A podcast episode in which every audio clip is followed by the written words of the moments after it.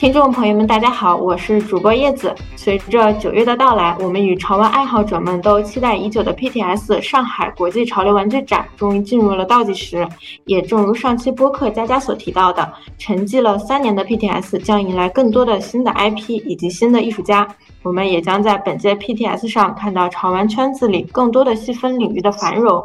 而我们今天呢，就邀请到了即将在本次展会亮相的两家潮玩厂牌的代表。分别是来自可怜招待所的主创孙露、主理人万涛，以及来自大四喜的主理人李三本，请三位先跟听众朋友们打个招呼吧。Hello，Hello，大家好，我是可怜招待所的主创，我叫孙露。嗯，大家好，我是可怜招待所的万涛，我是大四喜主理人李三本。三位先首先和我们的听众朋友们简单介绍一下自己的潮玩厂牌吧。我是跟我朋友在二零一六年，我们做了一个品牌，然后呢，我们在二零一七年正式成立了大四喜玩具工作室。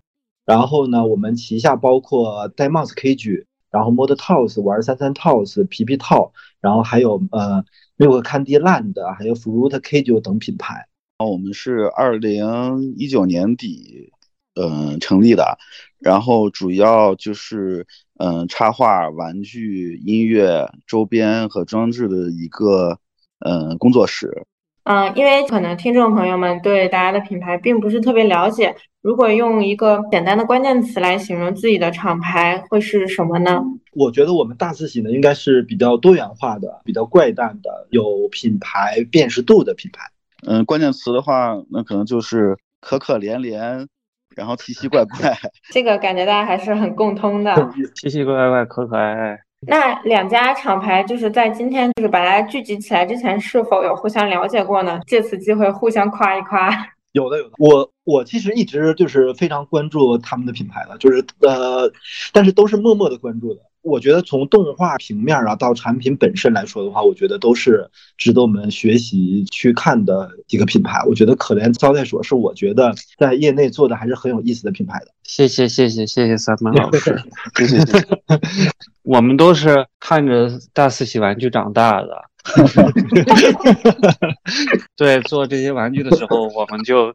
就哇，原来这个叫大四喜啊！我还以为是外国的牌子，后来发现，哇塞，原来这个人平时我们参展还能见到他。大四喜的玩具就是真的，我好早以前我没做玩具的时候，我就看见，我就觉得可真好。进入玩具之前，最先了解的就是 Demos 那个系列嘛，然后当时 也特别震惊，然后就觉得做的特别好。前年的时候去杭州，有幸见到了李老师本人，李老师还请我们吃了至今吃过最好吃的一顿杭州菜，杭帮菜是吧？对对对对。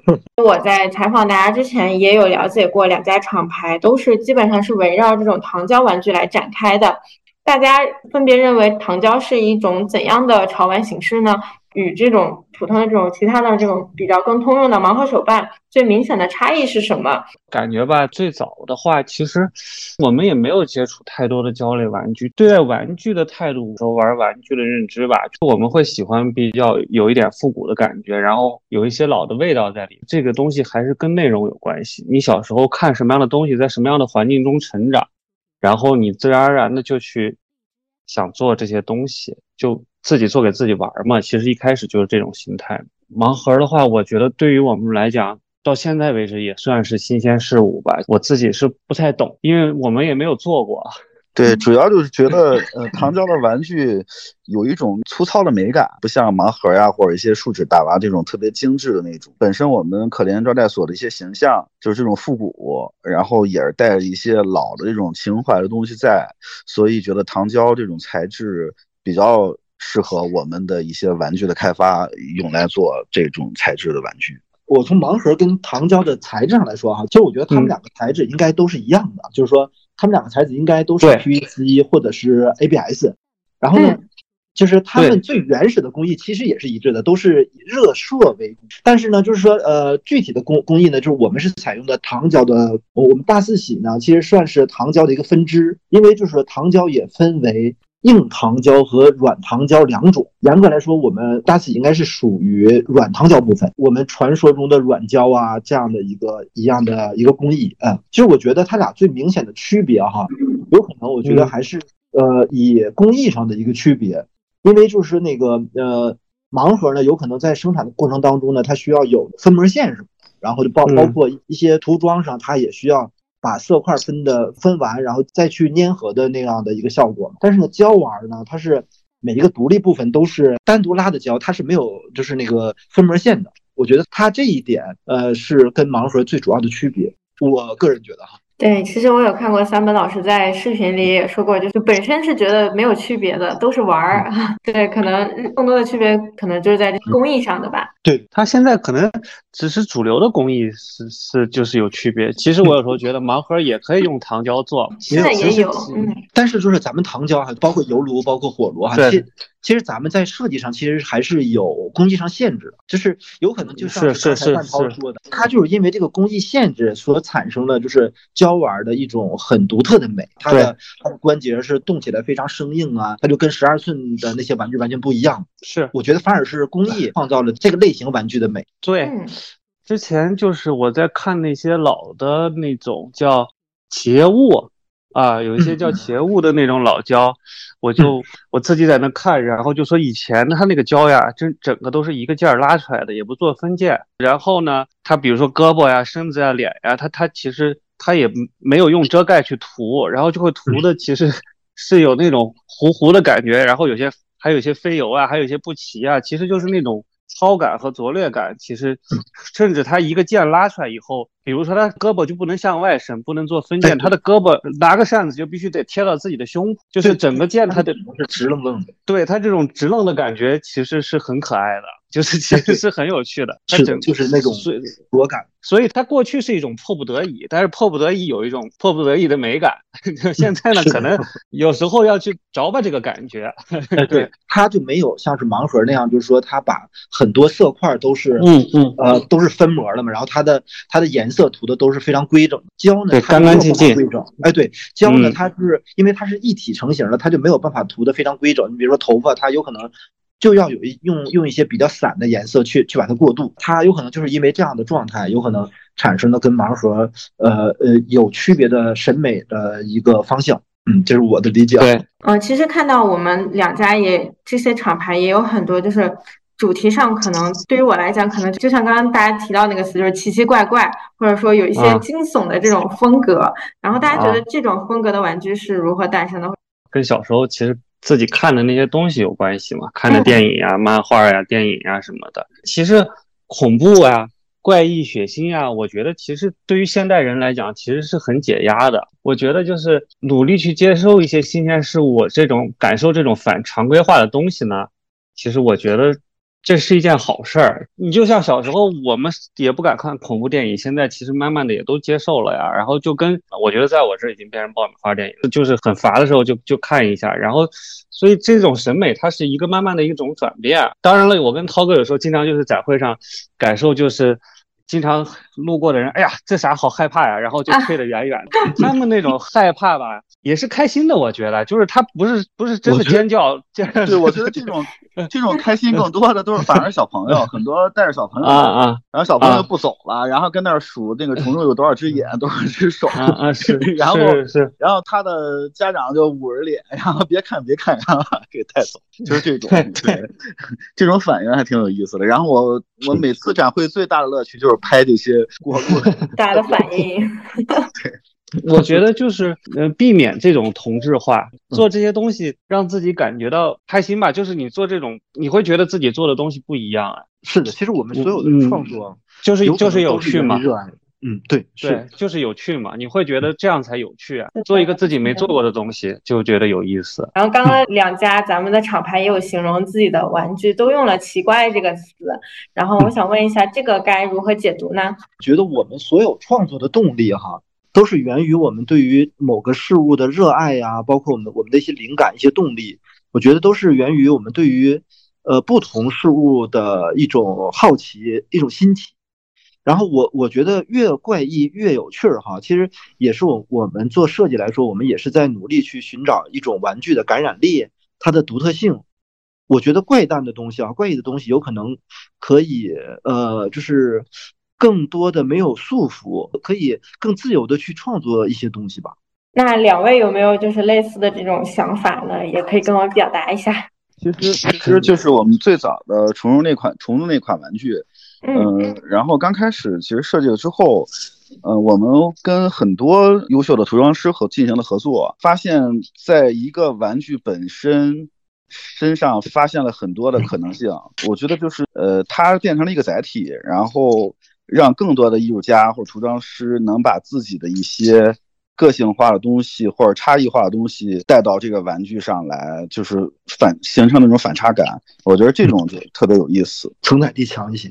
在生活中，几位也是喜欢这种奇奇怪怪东西，或者说经常会冒出一些就是这种好玩或者是与众不同的想法的这一类人吗？我前两天还跟朋友在聊天，我就说，我说。你给我讲什么道理？我觉得有道理，这个东西不吸引我。是我，我最吸引我的是这个人，他告诉我一个我没有想过的思路，然哪怕这个思路没有道理，我也愿意认真的去听。对，就是就是你要你一定要给我一个完全与众不同的见解，我觉得就是我就很开心。呃，对，这就是越怪异越有趣啊！就是就是看看电视也是，这对啊，看电视也是，就是这个东西我必须得没见过。或者说我没听过啊，完全没听过哇，那我觉得这种东西对我的启发性是很大的，比较新鲜。我更喜欢的是那种反差感特别大的东西，不管是音乐呀，还是电影啊，或者绘画或者艺术品这些，就是它有那种极大的、极大的那种反差感的东西，就会让我啊是。让我兴奋，然后记 就是记忆点也特别强，对，所以就是其实一直也在找这种就是反差感、差异化比较大的这种。就是融在一个东西上的这种感觉，不兼容的东西兼容的出现了，对，就是就又 就是又巧妙，但又不合理。也想问一下，两家厂牌中有什么，比如比如说最受欢迎的，就是大家印象比较深刻的这些产品，大概为我们介绍一款吗？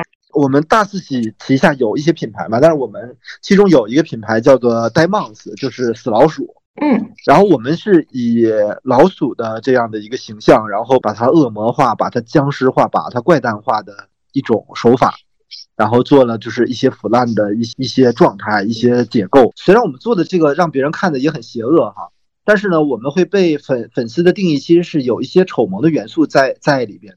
虽然他邪恶，但是呢，我们的女粉丝其实还是蛮多的。虽然比较邪恶，我们也是在就是做的过程当中哈，就被大家赋予了一些概念，就是比如说丑萌。但是它又丑丑怪怪，又又有又有那种萌萌的元素。我觉得有可能这款类型就是死老鼠这款类型的玩具呢，有可能被大家喜欢，有可能还是因为它丑萌的元素。嗯，丑萌感觉这个词本身也是一个就是充满冲突的一个词，充满反差的一个词。那两位呢？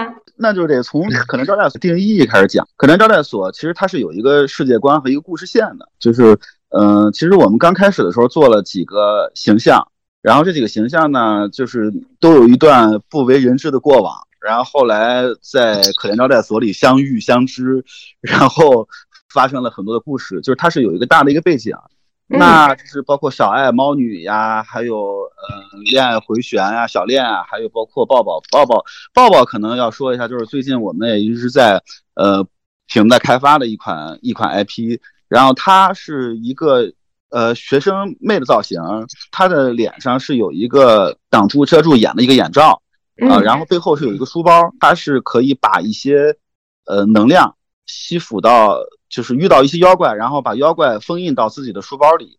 然后他摘下眼眼罩的时候，他就会变身成这个妖怪。其实我们更想的是做一个内容化的这么一个品牌，呃，而不是单独一个形象。所以其实每一款玩具的背后都是有一个故事或者有一个背景的啊。包括之前的小爱和猫女，然后它其实背后也有一个故事。然后具体我就不阐述了，大家可以去可怜招待所公众号，然后都会有他们 具体故事，然后然后可以看。对，两家这个厂牌名字也非常有趣。为我们介绍一下，就是这两个名字是如何诞生的吗？大四喜是胡的最大的一副牌吗？啊，对，是的，就是大，是是是最大的，一个，番数最高的一个是吗？对，是哦，麻将里番数最高的胡牌。哦，对，是的，是是是，对。其实我们最早哈，我我我们最早是先起了英文名字，叫做 Big Lucky，就是幸运嘛，就是非常大的幸运，叫做 Big Lucky。哦。我们在起名字，其实我们也非常严谨。我我们自己也在想，就是我我们要怎么去定义这样的一个牌子嘛？其我们就在想，我们做玩具本身能带给购买者或者是粉粉丝能能带给他们什么，或者是呢，我们期望能让他们获得什么？就是我们就一直在想，其实就是我们最终呢，我们也我们也回想到我们自己，其其实其实我们最开始都是玩家，我们是从玩家变。变成去做这样的产品的。我们其实，在我们玩的时候，我们能买到一个设计师的作品，或者是我们抽选到一个自己很喜欢的玩具。其实我我个人觉得，这是我们玩家和和设计师都是非常幸运的，因为呢，就是说我们就是对于设计师来说，能让真正喜欢他的人拿到他的玩具，这个也是他的幸运。这。针对于玩家来说呢，他们能够拿到自己特别喜欢的玩具、特别中意的玩具，我觉得这个也是玩家的幸运。所所以说呢，我们起的英文名字就就叫做 Big Lucky。在这个过程当中呢，就是我我们也觉得大四喜这个胡牌也是非常幸运的一种胡牌方式。所以说呢，中文名就叫大四喜，英文名就叫 Big Lucky 啊，是这样的由来，有点一期一会的那种感觉哈。是的，是的。可怜招待所其实就是我跟涛哥。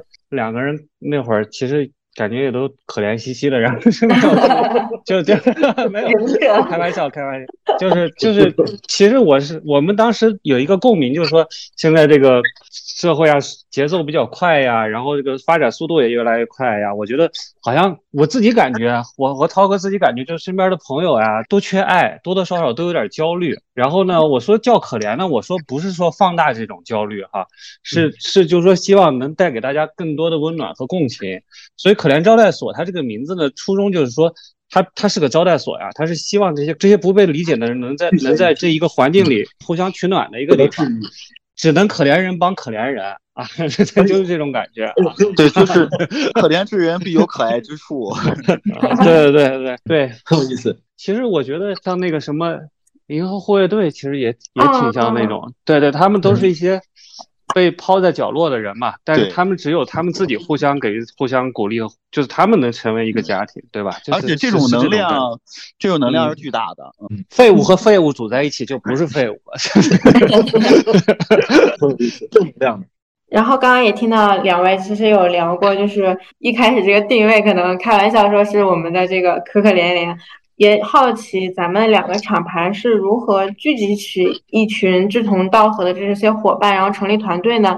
呃，像孙璐和万涛两位老师是如何认识、走到一起，然后一起开启这一番事业的呢？我跟涛哥就本身我们就是也就认识十几年了，以前就是在一起玩的朋友。其实我们俩可能就是之前都是那种上班上的时间特别长的那种，就是上班上的时间很长吧，然后刚好。同一时间不上班了，嗯，为自为自己喜欢的事情做一点，做点自己喜欢的事情吧，啊，然后就一拍即合吧，刚好都还都挺喜欢这些的，然后喜欢的类型啊，可能说审美啊都是一致的，那就可以一起玩嘛，就有点像组乐队这种感觉，那就组一个玩一下啊啊，也是跟我们也是雷同的，其实我们也是几个朋友，然后最开始全都是玩，就是一起在玩这样的一个玩具类型的东西嘛。然后呢，没事的时候就是聊嘛，就就聊了之后呢，就是其实我本人是那种就是很有创作欲望的人。我在玩教玩的同时呢，其实我一直在想，这个东西对我来说它是很有魅力的，因为呢，我觉得它是一种很自由的创作的媒介。我其实是有创作欲望的，我是想就是，哎，他们能做他们喜欢的玩具，那我也能做我喜欢类型的东西嘛。然后我就跟我朋友一直在聊这个事儿，然后呢，我们就去试着做，因为我们最开始也是就是想着，就就算是不卖的话，我们自己去开了模具，然后自己拉个一百只自己玩嘛。最开始咱们应该都是以玩的心态去做这样的事儿，这个是是一模一样。是，我还记得第一次就是画里边的东西，它变成实物到手上以后，那个那个开心，第一次感觉太开心了，就是哇，这个东西 怎么变成这样了？这番过程还是蛮蛮有成就感的那种感觉，都有那种期待感。嗯，是是。大家觉得就是这个咱们的糖胶，相比于其他玩具，它独特魅力在哪里？那对于这些潮玩来讲，或者说对于这些苏富比来讲，大家觉得他们带给你们最大的价值，是为生活有没有注入一些不同的事情？我个人觉得，我最早是玩一些日本类的玩具，然后玩一些就是那个麦克法兰之类的，后来就玩到了就是那个十二寸这样类型的玩具。有一去我朋友的家里，然后我看到了 Sorby 这样的玩具，我当时是非常震惊的。我觉得，哎，我觉得这样的东西。呃，也会有人去买，也会有人去玩，并且呢，当时呢，就是他有的那些产品，他有的一些作品呢，呃，都是非常贵的。我当时我是觉得哈，这个东西虽然看上去稍微有一点点廉价的哈，但是我觉得它是非常酷的东西。我觉得它是打破我对于就是一些那个产品认知上的，因为就是说那个 s o r b 最大的优势就在于它可以承载非常多非常多的机理啊，它可以承承载非常多的状态，它也许。是不是我们就是以往认为的玩具，它那么具象，它也可以是非常抽象的。呃，它也可以是那种就是肌理性非常强的，它同时呢也可以是非常光滑的。哎，我觉得只是这个媒介是一个非常好的创作的媒介，可以让我们很轻松，也很容易去呃实现我们想创造的东西。我觉得这个是带给我的一些东西，并且从就是工艺上来看哈，就是也确实是相对来说是比较简单起步的。因为你就像是我们去做十二寸的话，它是一个工序非常复杂的。那对我们来说，我觉得胶哎胶是一个很个性很有。可能就是独立完成的一个作品，就感觉跟发现一张好纸一样。哎，这个想想怎么画的怎么画，它对颜料没有那么高包容性很大，复杂的要要求，它也不一定要绷个画布什么。那孙露老师和涛哥有没有就是觉得，就玩具对于你们来说就是带来了什么这样的意义吗？我的感觉就是，我还是希望能找回就是小时候玩玩具的那种初心吧。我是特别希望我们自己的。玩具它能够承载内容，它有内容和故事。因为我我总是想，我小时候玩玩具，然后就是自己买几个那特便宜的玩具，然后在那打仗什么的，或者在那还是讲台词，然后来回玩，就那样子能玩一晚上。你自己会把自己带带入到这个角色。包括之前跟 ET 聊，我们俩就说，就是很多画画的人呀，他们的玩具，我们更希望是，就是说能从自己的画里走出来。这个玩具它有有它的故事和内容。对，可能就对于有些嗯玩家，他们可能更多的是一些收藏性啊，或者说就是一个桌面的摆件。然后对于孙路老师来讲，它是一个实体，然后它可能承载了一些故事。呃，那我们就继续第二部分了。这个部分呢，然后我们主要聊一下 PTS 的一些呃相关的问题。呃，首先呢，两我们已经知道，就是两家咱们的厂牌都会在九月底来参加 PTS。啊，也想问问各位，可怜招待所和大四喜是第一次来参加 PTS 吗？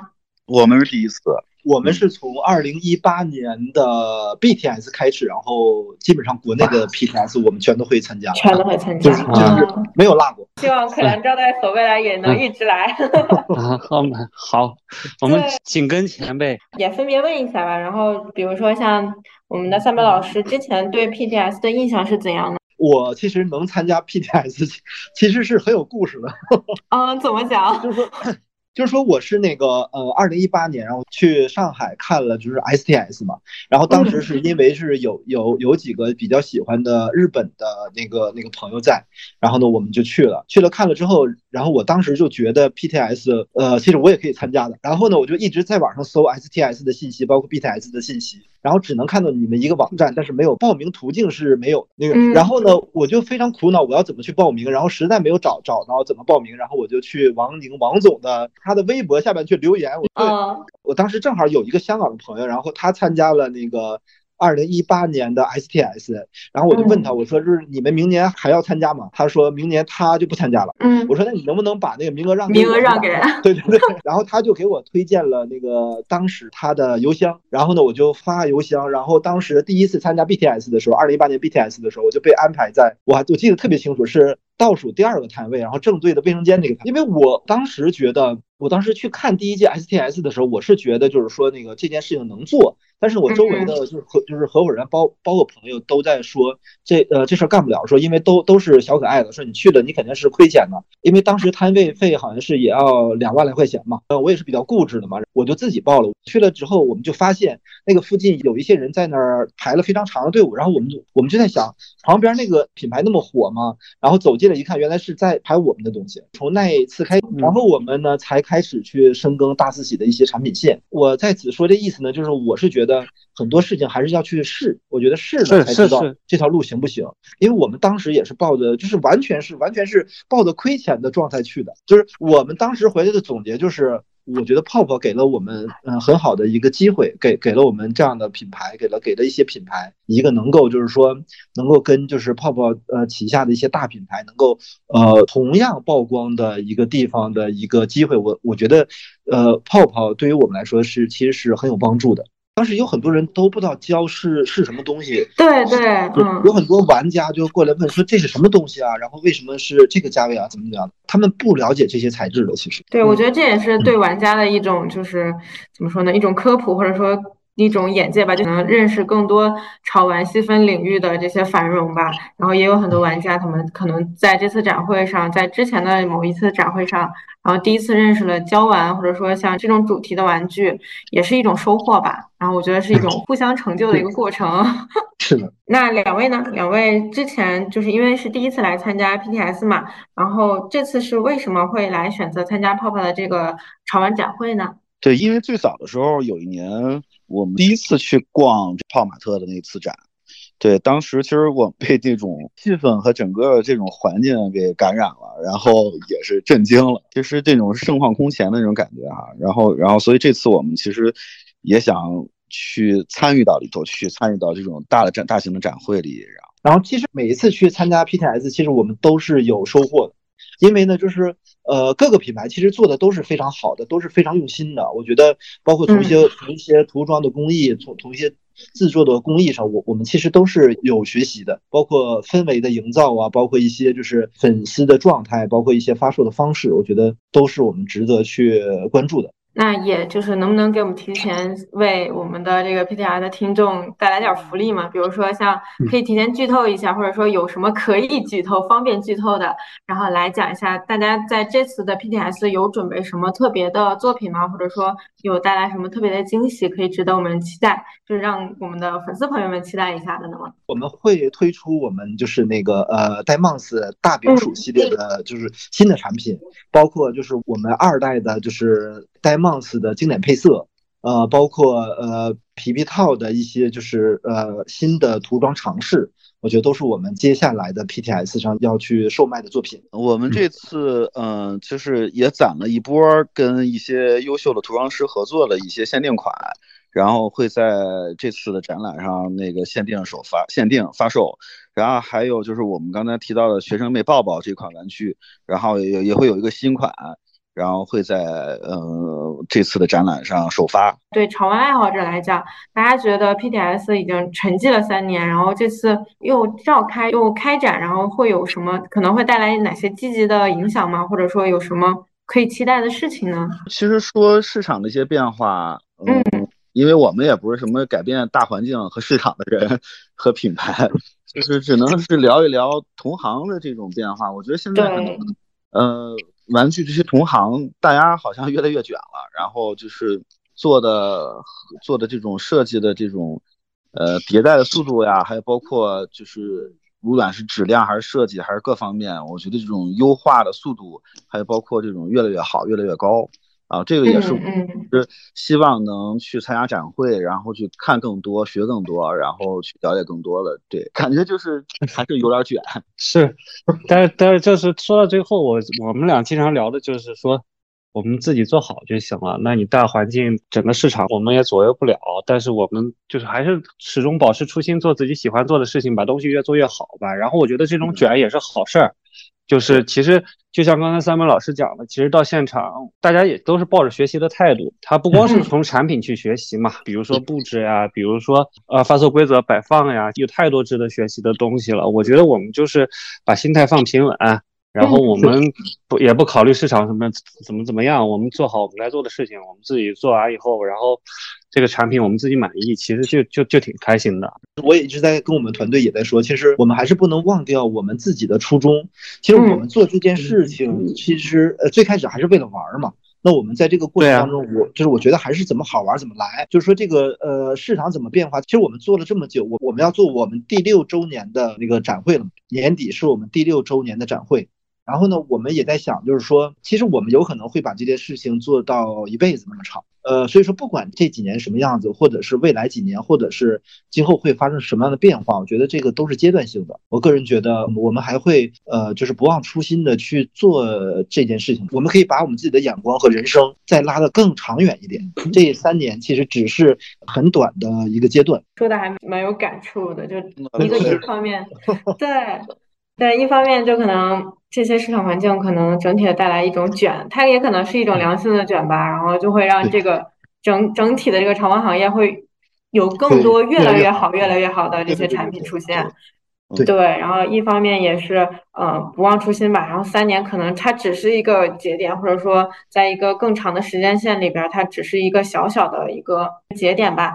可能更长远的来讲，还是要不忘初心，然后继续把自己的这个东西做好。然后三位作为参展的厂牌呢，呃，代表人也作为潮玩内真真实实、确确实实的这些潮玩爱好者，有什么想对本届 PTS，或者说即对即将参加展会？的潮玩爱好者，或者说我们更具象一点吧，就是我们 PTR 的听众们有什么想说的话吗？就是觉得就是泡泡可以再快一点，再快一点，因为就是我觉得就是说现在整个就是那个从整个潮玩的这个角度来看哈，我我觉得泡泡确实是对于推动潮玩事业来说的话，我觉得是真的是起到了非常重要的重要的作用哈。我觉得泡泡手里的 IP 啊什么的，就是。快点去拍电影啊！快就是那个动画电影，快快点去做你们乐园的，把你们的游戏快点推出来，我快点说，快点说。就是因为只有龙头哈，我觉得我觉得只有龙头可以越来越好，就我们下边才能伴着。你们去去飞起来，我觉得这一点是非常重要的。让我们赶紧卷起来，对，赶快点卷起来。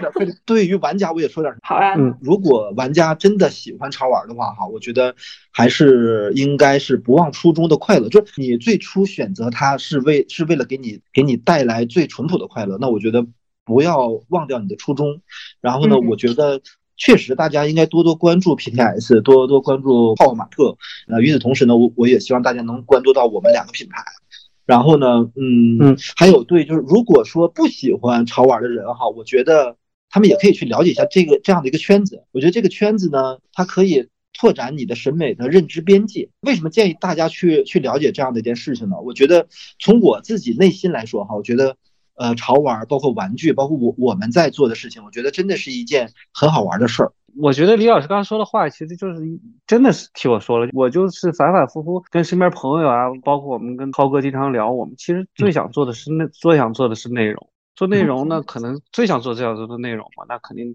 肯定我们特别，我们是最希望说能拍个电影，或者说我我特别希望能画一个画，画漫画啊，讲故事，这是我最想最想做的事情。但是可能现在时间呀、精力啊，然后我觉得还做不了，所以暂时还做不了这些事情。我觉得其实肯定是希望喜欢玩具的人越来越多呀。嗯啊，我觉得刚才像像李老师说的那种。更多的关注到我们，其实他们，比如说你不太了解胶类玩具啊，或者不太了解 SOHO 比，可怜招待所不能代表 SOHO 比，但是就是说也沾点边吧。然后大家其实对这块东西不了解的话，不用那么抵触或者排斥，其实去可以去了解一下，然后去挖掘挖掘这里边的故事，因为然后你会慢慢的喜欢上它。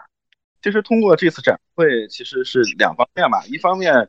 嗯，就是我们作为一个品牌工作室，其实也更希望的是说，嗯，做一些价值共创的事情，比如说跨品类啊，或者是一些好的平台，然后好的渠道，好的一些同行吧，然后达成这种合作啊。另一方面，也是希望能有更多的人认识和了解到科研招待所，然后嗯，也能知道我们背后创作的一些心思和小的一些就是这种情怀吧。